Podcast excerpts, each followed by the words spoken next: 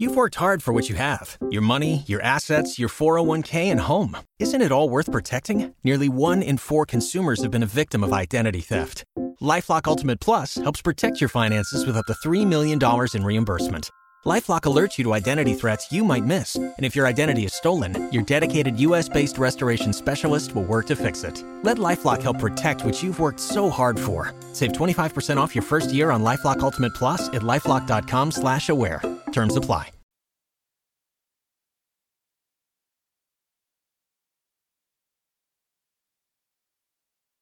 Good morning.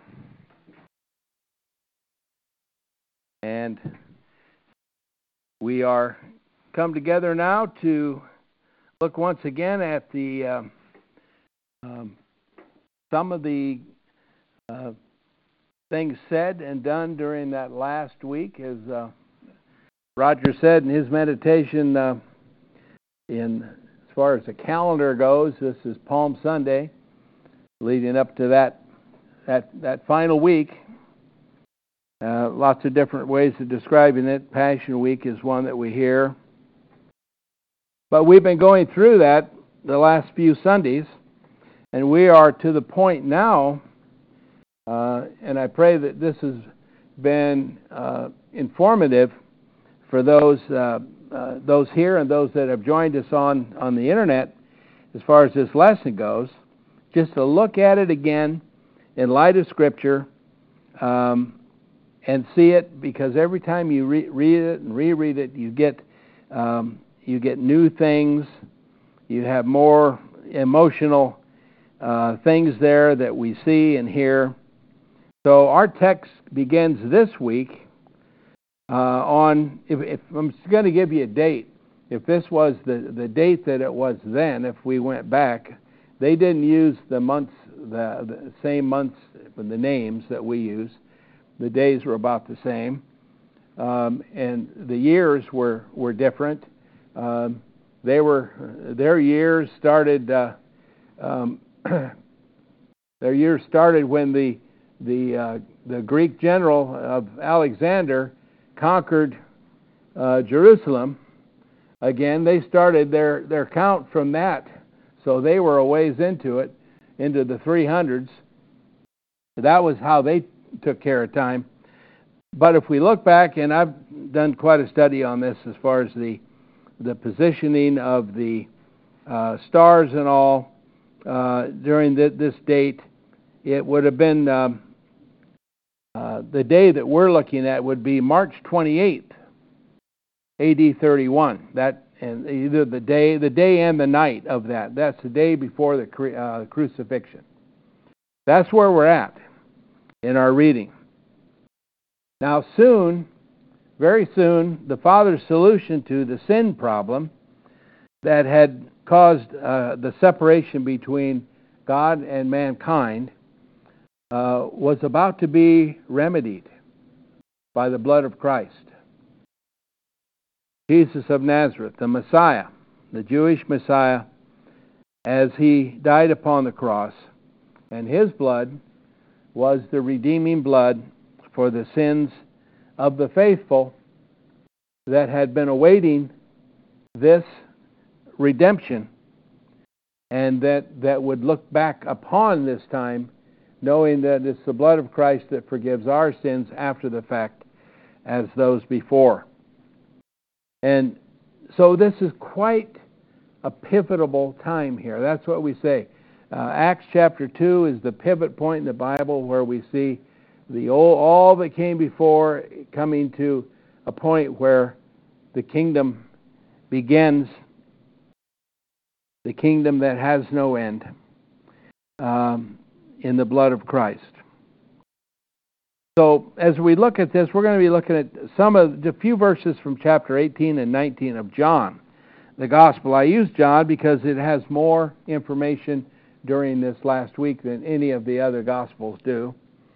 Um, but they all fill in nicely, if you will. Let's look at uh, let's look at that. The arrest of Jesus is an important part because it brings to a head everything that Jesus had been saying to them uh, over and over again. Every time he did it, caused quite an emotional upset amongst the apostles. Um, and obviously, they didn't want Jesus to be apart from them. Uh, they wanted to continue uh, in this and being with him. And they would continue to be with him, but just not in that physical sense. begins this way Jesus, having said these things, the teaching of uh, chapters previous, actually the prayer, uh, chapter 17 of John is Jesus praying to his Father in heaven. After he said these things, he went out with his disciples beyond the torrent Cedron. In other words, that's a winter. During the winter, a torrent of water came down through that, that wash. And they went beyond that to the garden into which he entered, he and his disciples. And Judas also, who delivered him up, knew the place because Jesus was often there in the company with his disciples.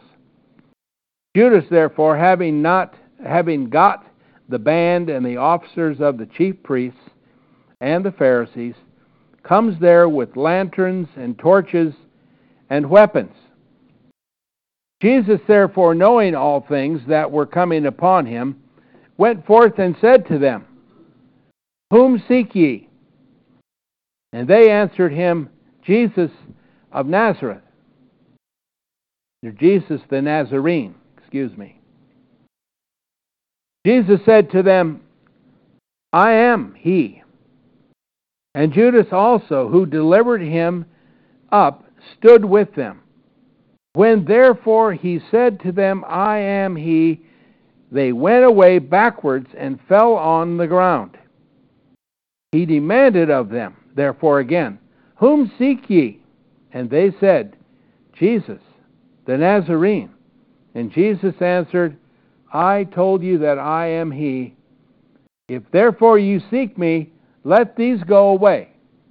And by these, of course, he means those with him the other disciples, the eleven, if you will.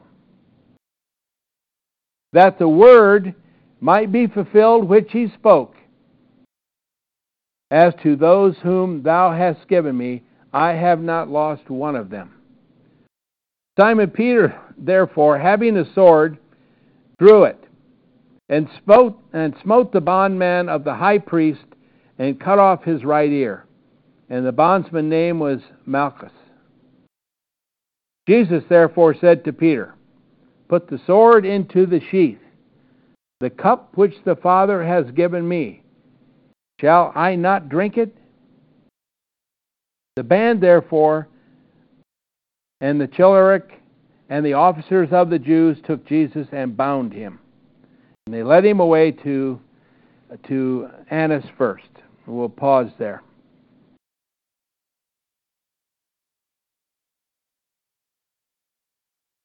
The mob is fearful of Jesus because he had the power from God who was in heaven. And, and they knew it. They all knew it. Those people, those guards and, and the, the soldiers of, remember, these are not Roman soldiers. These are the Jewish soldiers sent by the, the Pharisees and, and the priests. They had their own people, if you will, uh, security people, and they because now they knew where Jesus was going to be at a specific time through the works of Judas. They went there, but they were obviously fearful of Jesus. Now, why? He was one man standing uh, ahead of another 11 that were back there. Well, there was considerably more that came after him. I think that's that's telling. That that tells me that all of the, the, the messages that Jesus uh, spoke during those years when he came into Jerusalem and in the area, um, the miracles that they saw, the words that he spoke, the power that was obviously was not just the power of a man, but the power that, as Jesus said over and over again, the Father had sent him to say these things and to do these things and to to heal and to uh, defy nature and calm the storm and all these things he did through the power that had been delegated to him by the Father in heaven. They knew that. And how do you suppose they felt? Is, is that little sword going to be able to uh, take a man that has that kind of power? I'm sure uh, many things were going through their head. But Jesus makes it easy for them. He makes it very easy. He lets them come, He lets them bind Him, He lets them take Him away to, to where they were going to take Him. And Jesus was going to be questioned that night by Annas, who was the former high priest and the old one of the the oldest member of the family of the priestly family, um, the father-in-law to the high priest, who was Caiaphas. He was going to be questioned also by him, and then Caiaphas had him sent to Pilate. Pilate sent him immediately to Herod when he found out he was a Nazarene, and then Herod sent him back to Pilate once again who was the Roman governor, the highest authority of the of the Roman um, Empire in that region. And his region was Palestine. And there were a number of regions. There were a, at least a dozen or more regions within the Roman Empire, Judea and Palestine being one of them. So this is what Jesus had told his disciples that he would be given into the hands of the Gentiles. And his apostles and disciples did not want to hear that. But this is exactly what happened. Now let's look let's look further. Go up to verse uh, 33 in this uh, same chapter. Verse 33. We'll, I'll skip ahead through all the questioning of uh, Annas and uh, Caiaphas, and then Pilate. But he's back at Pilate now, uh, and where we pick up in verse 33. Pilate is speaking to the Jews previously about why are you bringing him here? What has he done? All on and on it goes. But Pilate in verse 33 therefore entered again into the praetorium and, and called Jesus and said to him, Thou art the king of the Jews? So this was a question. And he had little respect for the Jewish people, and he didn't know their, their politics that well.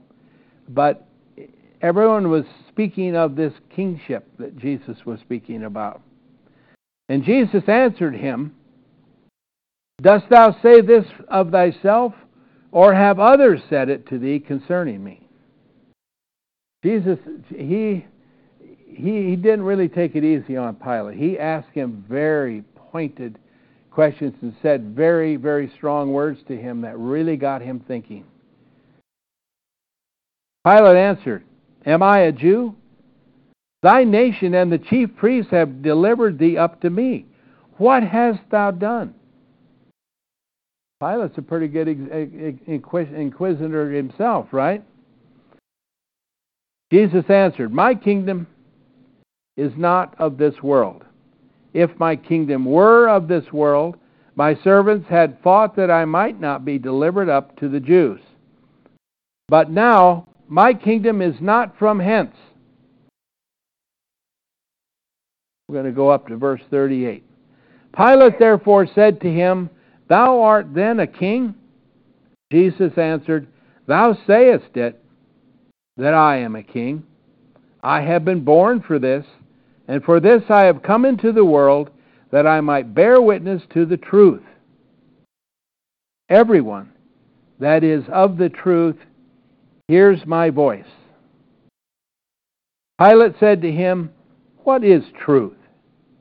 And having said this, he went away out again to the Jews and says to them, I find no fault whatever in him.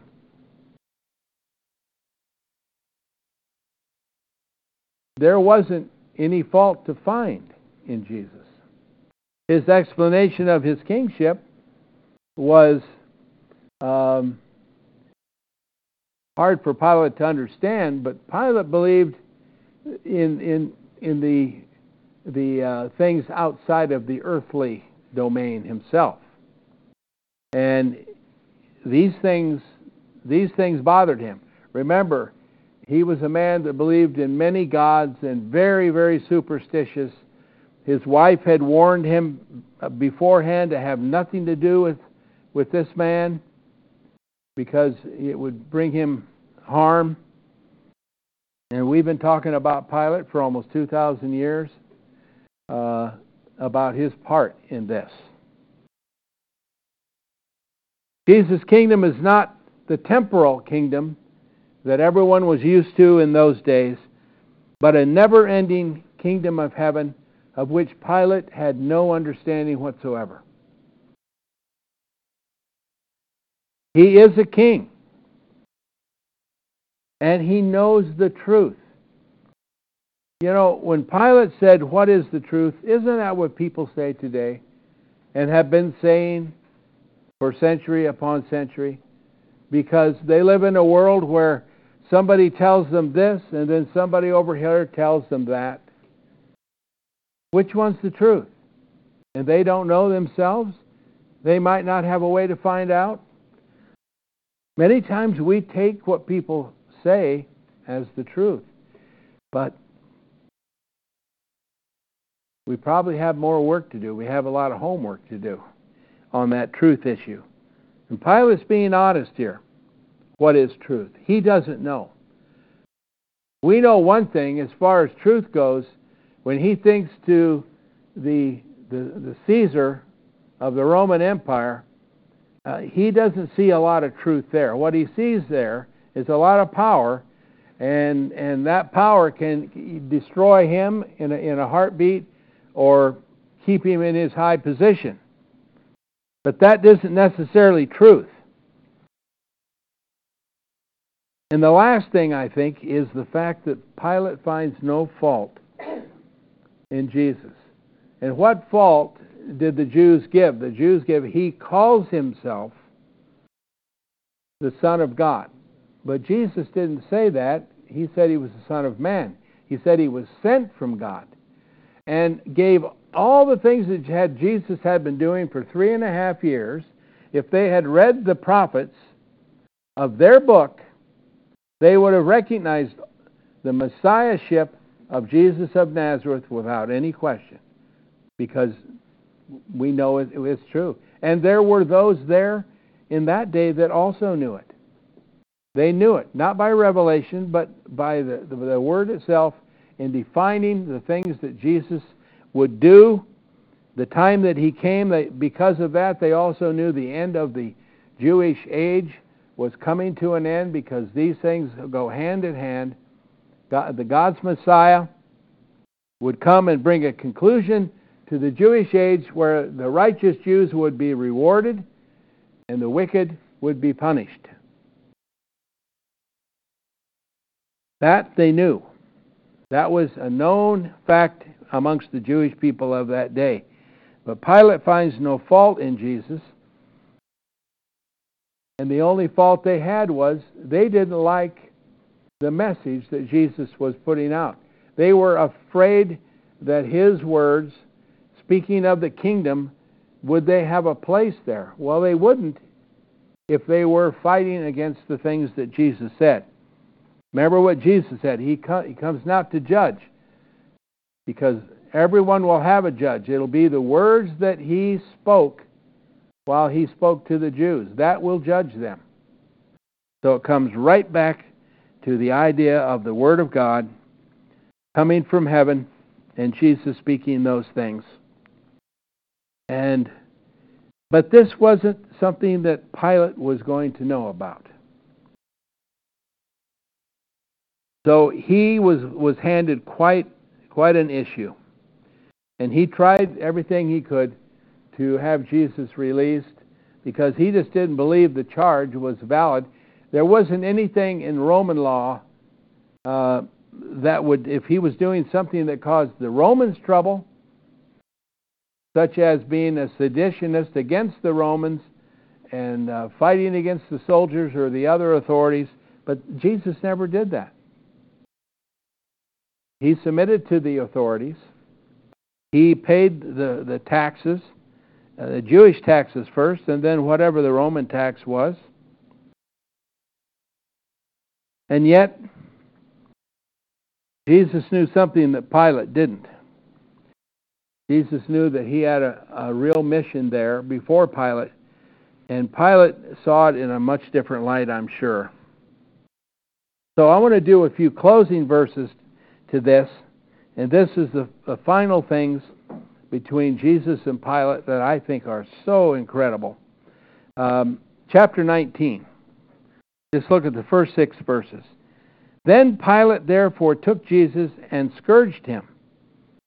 See, he thought that would maybe put an end to it. He'd have him scourged and, and brought out, and they'd say, okay, okay. That's not what they said. That wasn't enough. And the soldiers, having uh, plaited a crown of thorns, put it on his head, and put a purple robe on him and came to him and said, Hail, King of the Jews! And give him blows on the face. And Pilate went out again and says to them, Lo, I bring him out to you, that you may know that I find in him no fault whatsoever. Jesus therefore went uh, forth without, wearing the crown of thorns and the purple robe. And he said to them, Behold the man. When therefore the chief priests and the officers saw him, they cried out, saying, Crucify! Crucify! Pilate says to them, Take him ye and crucify him, for I find no fault in him. Now, in verse 8, it, it, picks up. But here we find again Pilate saying, I find no fault and he wanted the crucifixion, he wanted the death of this man to be on them, not on him, because there wasn't a Roman authority to put him to death. They had laws. They had a, a Senate that set laws for the king the uh, the uh, empire, the Roman Empire, that the Roman citizens lived under, and those subject to the to Rome also had laws. They were con, or they were um, uh, they must obey the laws because remember, Rome was occupying this country. Uh, they were managing it because, frankly, the Jews could not do it themselves. And so, in, uh, in verse 8, we pick up 8 through 11. When Pilate therefore heard this word, and the word, of course, was again repeated that he is claimed to be the Son of God, and but they have they have no law to to uh, under the Roman authority, the Jews could not execute prisoners, or so they were saying. We know that uh, that that they did so, but not in front of Pilate. So when Pilate heard, therefore heard the word, he was rather afraid and went into the praetorium again and says to Jesus, Whence art thou? But Jesus gave him no answer. Pilate therefore says to him, Speakest thou not to me? Dost thou not know that I have authority to release thee and have authority to crucify thee? Jesus answered, Thou hadst no authority whatever against me, if it were not given to thee from above. On this account, he that has delivered me up to thee has the greater sin. From this time, Pilate sought to release him, but the Jews cried out, saying, If thou release this man, thou art not a friend of Caesar. Everyone makes himself a king. Everyone that makes himself a king speaks against Caesar. Pilate, there, therefore, after hearing these words, let Jesus uh, led Jesus out and sat down upon the judgment seat.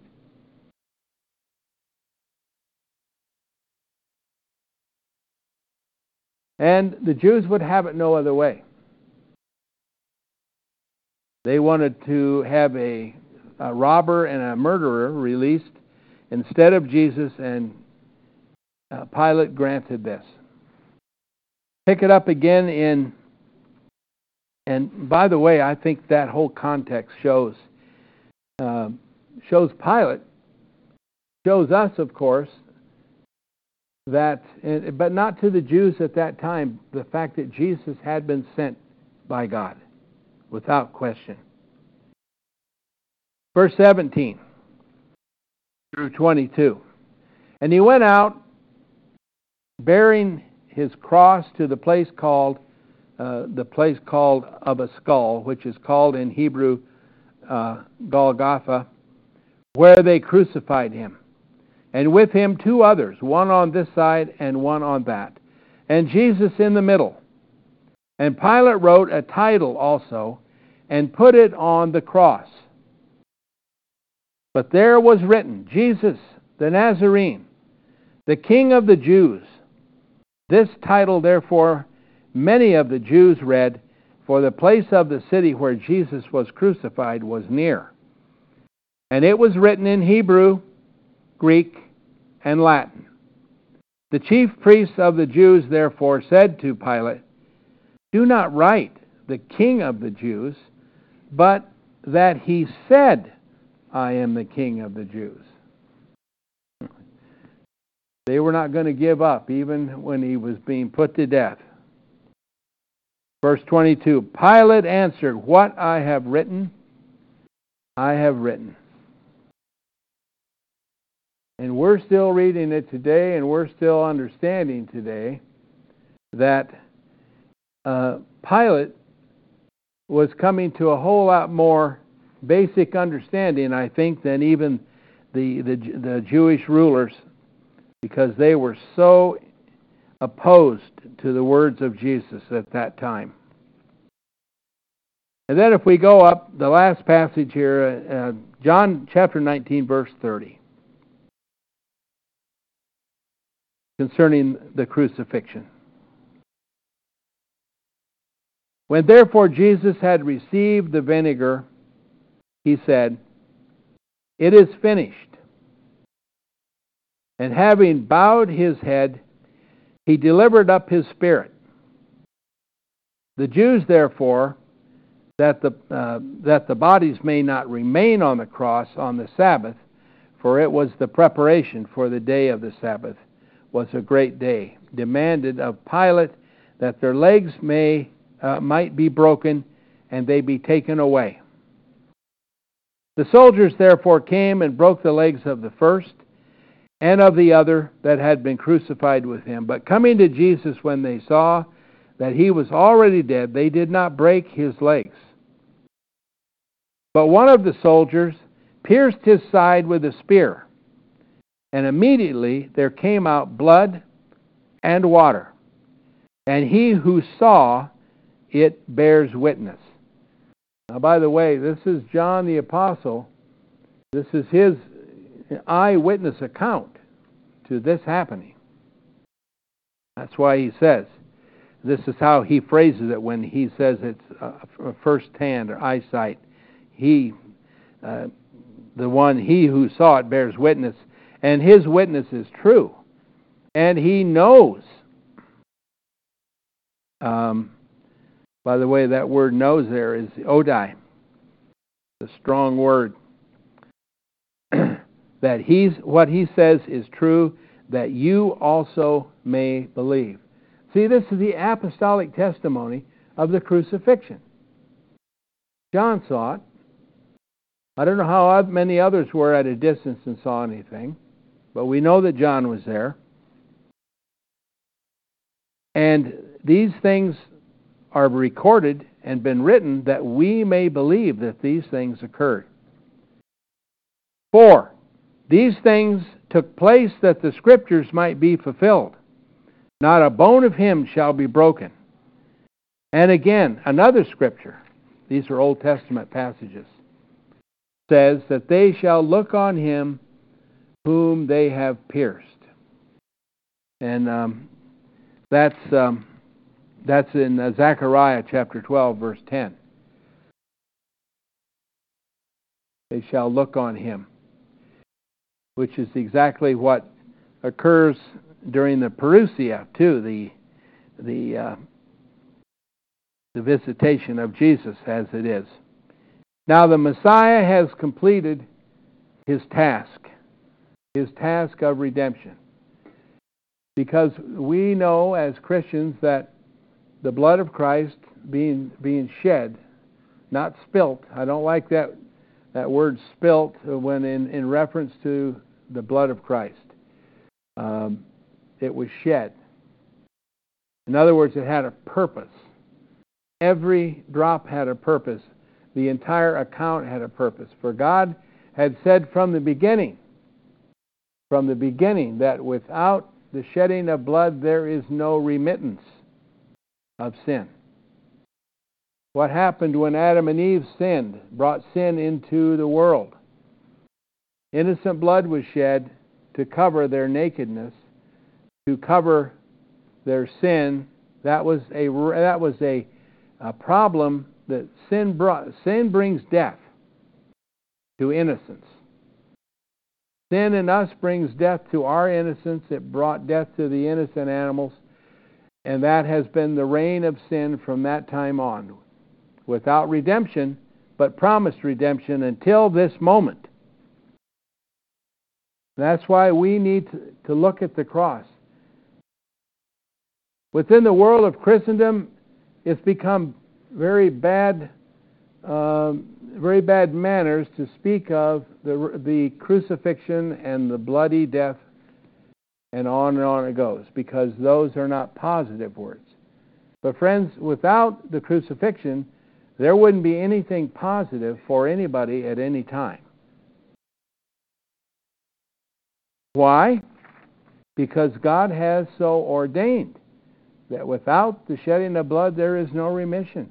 And friends, that's exactly what it takes. And the apostles went forth at the beginning, uh, at the preaching of the gospel, showing that it's the blood of Christ that forgives sin.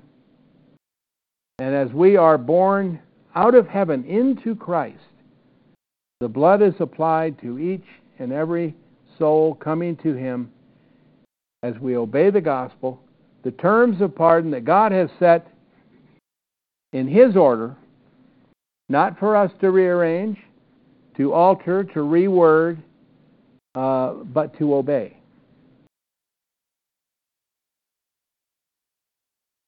The next week we will look at the resurrection of our Lord and the things that occurred during that time, which are marvelous to our ears, as they say, uh, for it gives us such great hope um, and builds our faith.